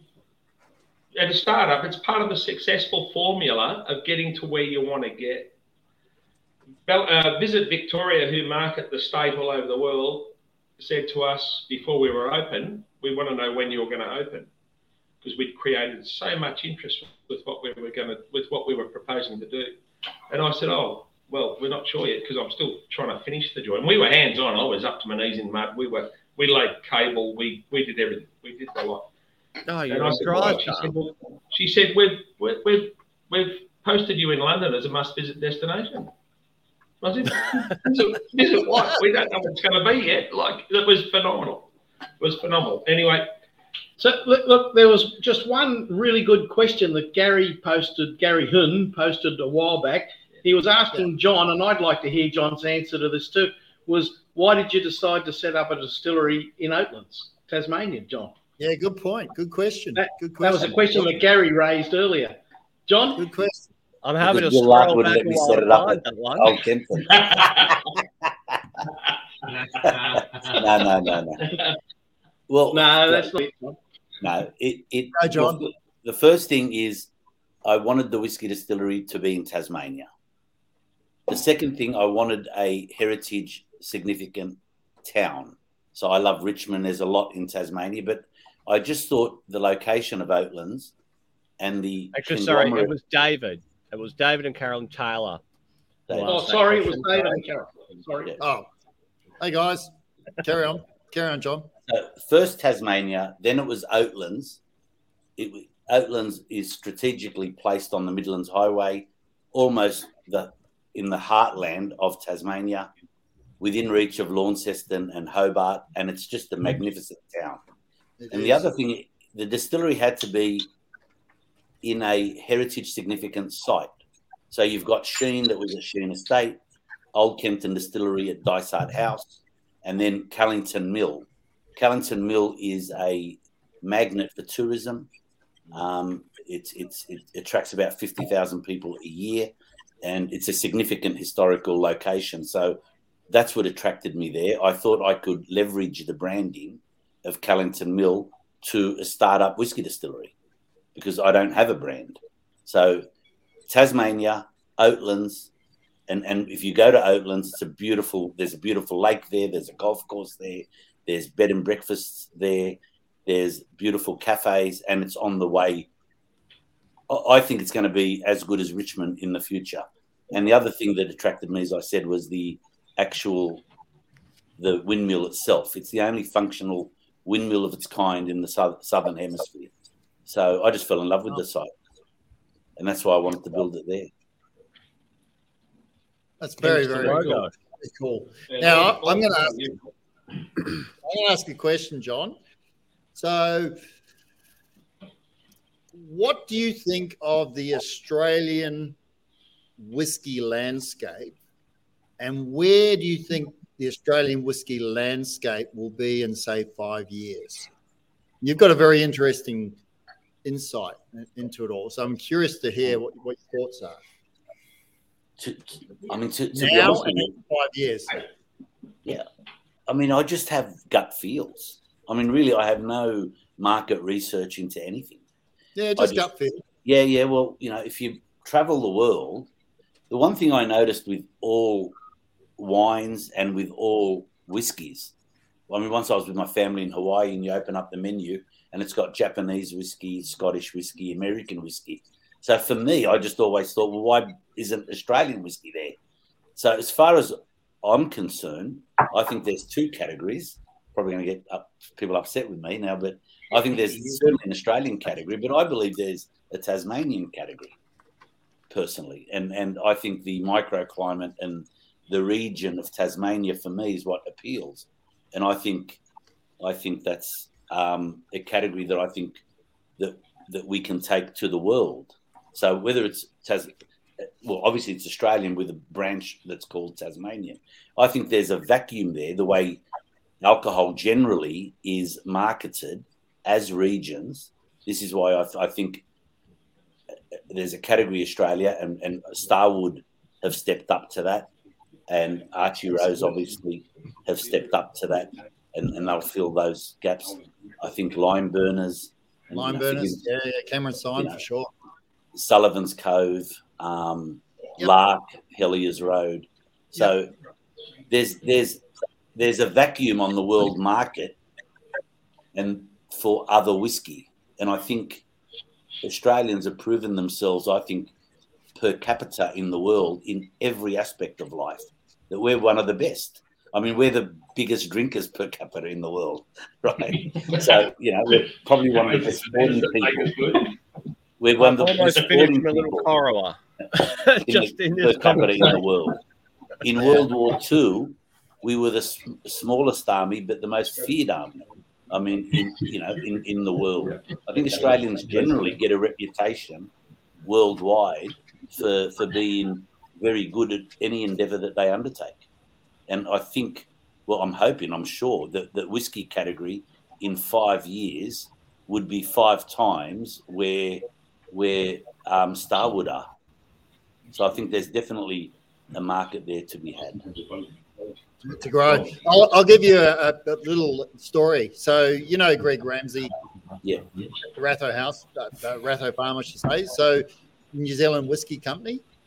And I remember Greg telling me, I stayed at his joint once, and I remember him telling me around a fire, at drinking whiskey, and he goes, the New Zealand Whiskey Company, just to have the name New Zealand, right, straight away implies cleanliness, Yeah. uh, food security, uh, all, all these different factors. So he goes, in America, you mention New Zealand, and people go, ah, there's a degree of comfort. And I think New Zealand and Tasmania have that same degree of comfort. You know, from a food security standpoint, from a purity standpoint, and everything else. So the brand Tasmania, the brand New Zealand, I, I think they're very, very aligned. My own personal opinion. Yeah, definitely. Yeah. But I tell you what, the mainlanders making whiskey are kicking ass. There's no Put doubt, no there. doubt. Russ, would you like to comment on that? Oh, we- I just said to Craig, we're about one of the closest things on ma- mainland Australia to Tassie. We're the, we're the closest link. So we will form a brotherhood there. We did tonight with as, the front sausage. as long as they don't cut the cable again. Oh, you're showing your allegiances. I'm, I'm surprised when they cut the cable at Frankston that Tassie didn't drift away. oh, here we go. It was Australia that was going to drift away, mate. yeah. No, not just sink. Um, well, it is sinking. New South Wales is Queensland. Um, Yeah, they are right no, now. no, It's like we're all Australians. We're all we're all Aussies, and uh, we have an Australian Distillers Association. Look, And, the um, the last last week at the have a Maori Australian, character. Australian Yeah, Whiskey Awards, the Australian Whiskey Awards. So uh, Bill was there, I was there, uh, and there was other Australian distillers, and it was just a celebration Yeah. of Australian whiskey, wasn't it, Bill? It really was. That's a premier event now for me. That's a real uh, an event that just brings our whole industry together in such Yeah. a wonderful occasion. I really take my hat off to Nico Devlin for what So he's I. done there. You were there, as you say. It was a tremendous night, and um, we we were a really collegial industry on that night. It was a wonderful thing. I'll just say though, listen, Russ is from Victoria. You can always tell a Victorian, you just can't tell them much. Look, it's not it's not that we have uh, to be right. Guess, It's that hey, we where are you right. There's Where were you born? Where were you born, Bill? Where did you grow up? In Australia. It's where he matured that matters. well, as as also as a Victorian John. from Very good. same region, Good point. I can Yes, agree. good. We are always right. You see, that raises a good question. So, John, you live Yeah. in you live in Sydney, right? No, Is that correct? no. I, I. That's a tough question. I had to fill in a form the other day. In the last three years, I've spent ninety percent of my time in Tasmania. So Oh wow, really? yeah, ninety percent. So percent. where's home? Yeah, where's home? Where the heart is.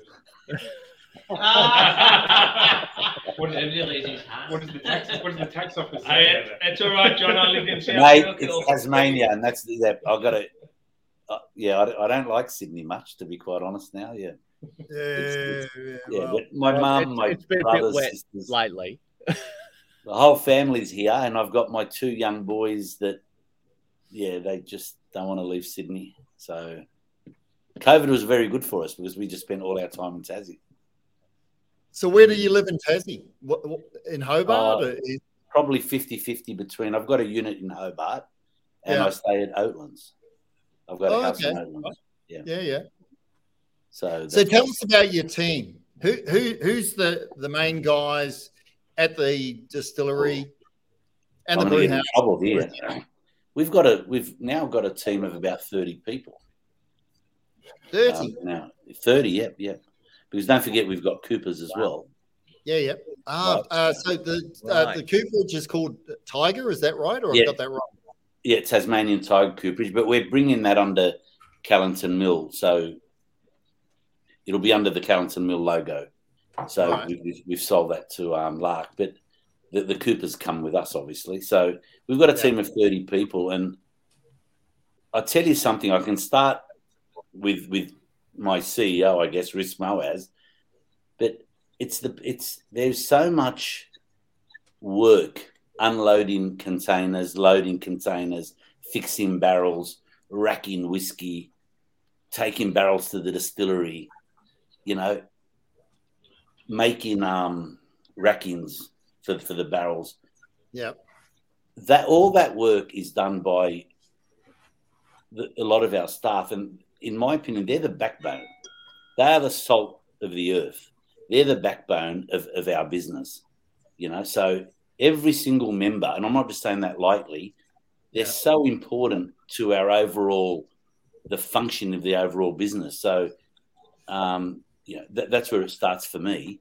And so, from that, you've got our distillers as well. To, to, you know, Blair, Jack, Benny, um, you know, and then Risky, Risky manages the, the whole show. Um, Right. Every single one of them plays a very, very important role. So yeah, you know, I just couldn't, you know, every, you can't say this is more important than than than than that role. So You're that- never going to achieve anything. yeah, so I just really, really appreciate and respect. They're all dedicated, and Bill knows knows them all really one by one. I've never ever expect, and, and, and this is something I found in this industry. If you look at petrol, and you look at the staff in, in that sort of industry, they're all the they don't want to be in this game. So they're they're working in the service station industry. They're all transitioning through. Yep. Whereas in our industry, everyone's there, the, the passion, when the way they make the barrels, the way they repair the barrels, the pride in every aspect of that business. It's Yeah. just infectious. It really is infectious. And if they're in this industry, they want to stay and grow in this industry. So whether they leave my distillery and go to Lark or vice versa, they're looking to further their own careers, but they're all looking to cement a future in this industry. And this industry is a huge industry globally. So it offers a lot of pathways to to promotions and pathways to end up having your own distillery. I mean, there's a perfect example of it is Robbie, who was with us at Redlands and, and look where he is now. And you know, it makes me so proud to see that in the industry. Yeah, it, it, it is it is cool. I mean, Robbie, Robbie and I met years ago, and uh, and and I remember the day, and it was like it was it was such a cool thing, and, and you know we kept in touch o- over. The, hey, what was that? You get a Celtic. He said it would be like me. I remember, but it's um, you know, people at people in this industry. Uh, one of the things I really love about the industry is just the the passion, the camaraderie, and you know, I I very much personally subscribe to Bill's philosophy: a rising tide floats all boats. You know, a lot of people helped me to get to where I am, and I've got mentors, and so you know, when people come to me and ask questions, I, I try and help as much as, as possible. And I just personally hope that the industry stays like that and the elbows don't come out and it, and it, it goes the way of full on commercial industries. And I, and I do believe that, yeah, there, there's some really good people in the industry and we're doing some good shit and share your good shit and we grow as, as an industry. That's just me. Just me. Oh no, I have no doubt about that.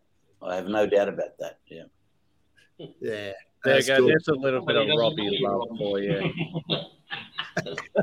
Guys, it's we're at 139, so we can push on a bit more. Actually, I sorry, I, I, I wanted to touch on the cooperage side of things. Yeah, go. So you, you're you're building your own cooperage. Well, we've already got one. We've had You've one. got your about own cooperage, three, four years. which yeah. is obviously unusual for a Australian distillery to have your own. Why have you gone that route? Oh, because it's very simple. Because to make whiskey, you need barley, I've forgotten now. Yeast and water. but, but you also need wood. I mean, wood's the most expensive part of it, and it sleeps there for between whatever two and a half years, well, three years plus 10, 15 years. So, Mm. yeah, for me, it was all about the wood from the start. I just thought to myself, yeah, you just walk into the bond rooms in, in Scotland. I loved looking at the distillery, but what I loved more was walking into those bond rooms, those old cellars, or Yeah. miles and miles and miles of barrels and the smell of that whiskey and drinking at Glenfiddich from that vat bill, if you remember. Yeah, I do. Climbing up the ladder and, and just drinking whiskey out of that vat and just drinking whiskey out of the barrels. It was just, it was, Mm. for me, it was all about the barrels. And I wanted to to build a cooperage and, and, and, and, and try to resurrect that craft and have people try to the best of our abilities to manage our, our wood regime. And that's that's what inspired me to do that. And you know, we obviously we're not perfect at it, but we're learning and we'll get better. And I've got our backbone is is the cooperages we have aligned with in Spain and Portugal. So I didn't know it at the time, but when I did a deal with the our Spanish coopers, they ended up being the same coopers as Macallan. I couldn't Oh, believe right. it because I- just love everything about Macallan. Hmm. So, so John, very, very I'll t- important to us. I'll tell you my story, Macallan. So I, I visited Macallan and I was so excited, so excited, right? It's like, oh, how cool is this? And this was the old Macallan, not the new Macallan. Yeah. This was back in about 2012, I think, from memory. So I rock up, really cool, get on a tour, and I get this 18 year old kid, and she goes, I just started two weeks ago. I was like, oh no! I had all these questions, and she couldn't answer any of them, and I felt terrible asking the questions. So I just kept my mouth shut, and I was like, you know, it was it was such a lost, lost opportunity. One of my one of my best Scottish experiences is, or two of them, two of them I've got. One is uh, Bruichladdich. I went there in, in uh, 2009, uh, and I have a I have a a it was fundamental for me starting my journey, uh, Bruichladdich. Um, I've been a follower since early 2000s. Um, but the second one was GlenDronach. So I knew someone who worked at GlenDronach, uh, and he, he couldn't be there when I was there, but he'd organised the, the VIP trip for me, which included going out to the barrel house and sampling all these different casks. Oh my God. It was just Nothing such a magical experience, and you can relate to that, I'm sure. It's just those those really special moments when someone pulls something out of a cask, you know, pops it, right, pulls it out, pours it in the glass. God knows how much they spill on the floor, and you go, I don't believe this. Yeah. Those those times are magical, aren't they, John? Oh, the best, the best. The trip I had with Bill Lark was was the best trip of my life. It really was the best trip of my life. Loved it. Yeah. So which distilleries did you go to? Oh God. My only regret there is when we were at Laphroaig and Ardbeg and Yeah. I was drinking all this peated whiskey and I was just hating it. Right? And Bill Lark was saying, You'll change. I said, Never. I just hated peated whiskey at that point in time. My God, I'd love to go back to drink all that whiskey. because somewhere on this journey, Bill Lark said it'll happen, and it happened. I remember when it happened. It's a long story. But My, my best Scottish experience is sitting next to me. He's all with you, man.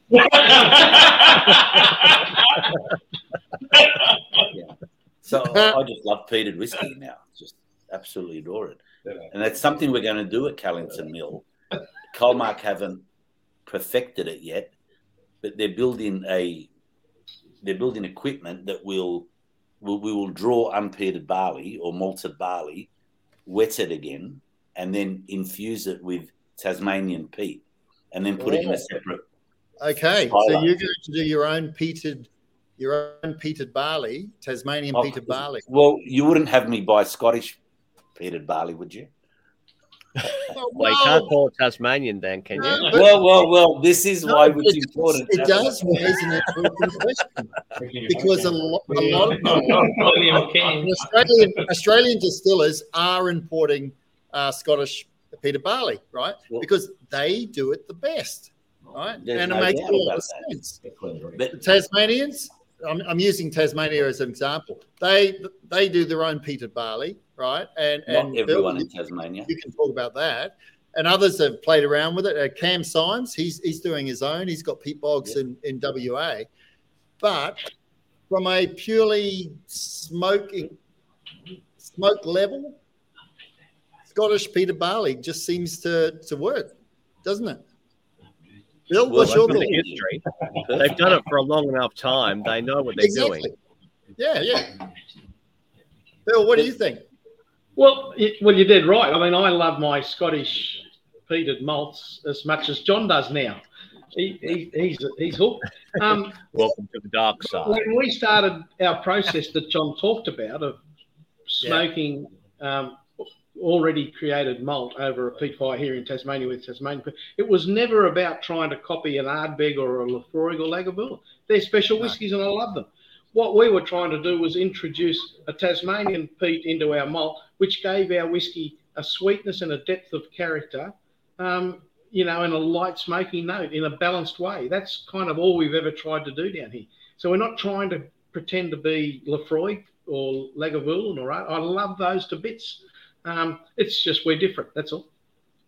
Look, it comes down to also the, the composition of the peat, doesn't it? I mean, you compare. Our compare. peat's almost identical to I- Scotland. It's totally different, isn't it? No, no. The- We've had peat bog experts come to visit our peat bog in Tasmania, 40 of Yeah. them from around the world. They Yeah. crawled all over our peat bog, wetting their pants, so excited, digging it up and holding it in their hand. And at the end of it, they declared, whatever you think, your peat is 99% similar to Highland Scottish peat. It's simply decomposed sphagnum moss. And wow, so Highland peat, it's- really? it's wow. as clean and sweet as a lot of Highland um, sphagnum Wow. peat. Um, sure, the stuff on Islay has to be different because it's got the influence from the sea and all that lovely Yep. salt air and everything else. But otherwise, no. The reality is, our peat in Tasmania is almost 100% identical to Scottish Highland peat, Wow, that's a- cool. according to the experts. Yeah, no, that, that's Well, you really don't cool. argue with the experts, really, do you? No, no. No. guys, we're going to wrap this up. You guys are staying online because we're going offline. we're going to have some fun now. So, um, is there any guys? Do you, John? Do you want to wrap up? Bill, do you want to wrap up? And, then, well, and this is John's night. I'll let John wrap up. John, wrap up, mate. Hope you had fun. Oh, mate, look, I always have fun. You never not have fun in, in this business. Um, look, you know, for me, it's it's, you know, I've always felt the Tasmanian whiskey family. Well, I'm not always felt. They've always helped me, and they've always welcomed me. And you know, I, I'm, I just hope that I've sort of. My fear was to let them down. So, Hmm. after seven years, I'd like to think that um, um, that I've done my time and and hopefully I've added some value to the Tasmanian brand because I hold that brand so dear to my heart. And and that's it. We're just having fun and that sort of I'm just so proud to be part of the Tasmanian family. That's it. Mate, it's been an absolute pleasure. Tonight has been really good because we have gone in so many different directions. some people will love it, some people will be rather pissed off. But I, I, I think we can safely time. say that this has been our most robust yes, discussion so far. by far, That's what passion does. passion does, my friend. Absolutely. Passion That's what does. passion does. Totally, totally 100% agree, agree. It's all about the passion. So we'll wrap it up. Luke, I'll leave it to you. Talk about our sponsors list. We yeah, so we, we we do have sponsors, and um, I'm just going to flash them up on the screen now. There we go. I think the oh, hold on, let me just. Yeah, Callington Mill's not a space. There a you sponsor. go. Yep, Callington Mill is not sponsoring. They are the guest today. Um, I think the um, from from all the ones that we've spoken to recently, they have all said, "Don't call us, we'll call you." Yeah. Um, so. Which is fantastic that they're that busy. But we've got the barrel brokers. Have a chat with Robbie. He's got all the good stuff.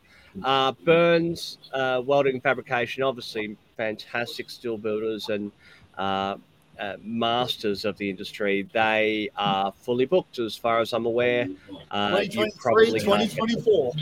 Yep, 2024 if you are lucky. Uh, Wino Cooperage, Andrew Young, who's been on, uh, mentioned a few comments.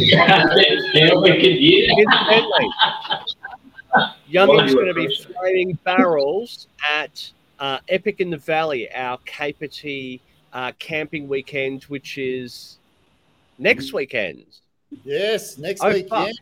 Next weekend know, we have we I haven't even got Epic in the Valley. Shit, you better do that, mate.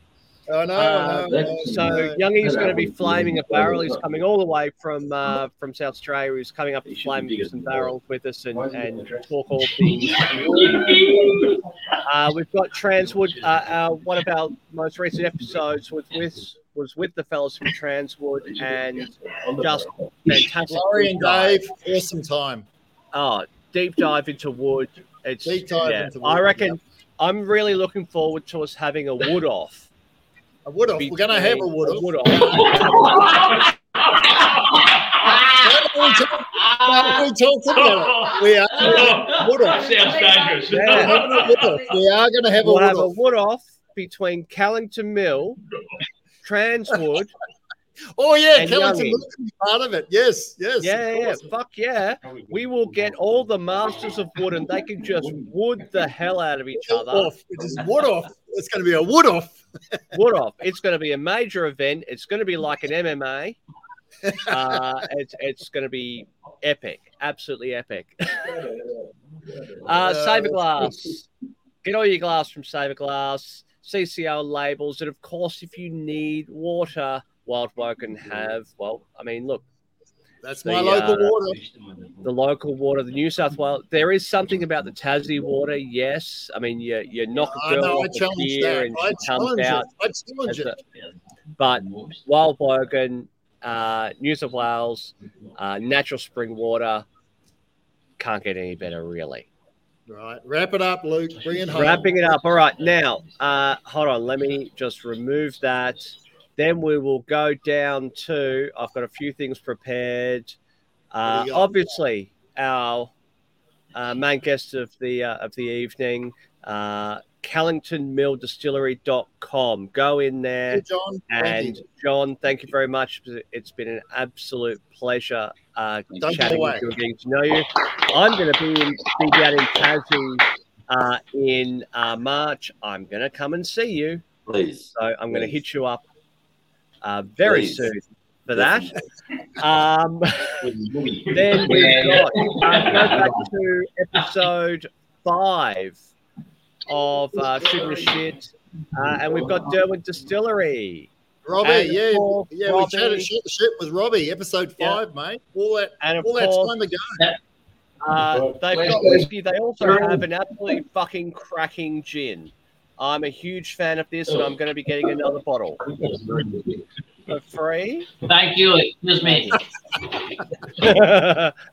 uh, we've also got our uh, special guests as well, bellarinedistillery.com.au. Uh, when I am next down in Victoria, uh, visiting the folks in Colac, I will be heading your way as well.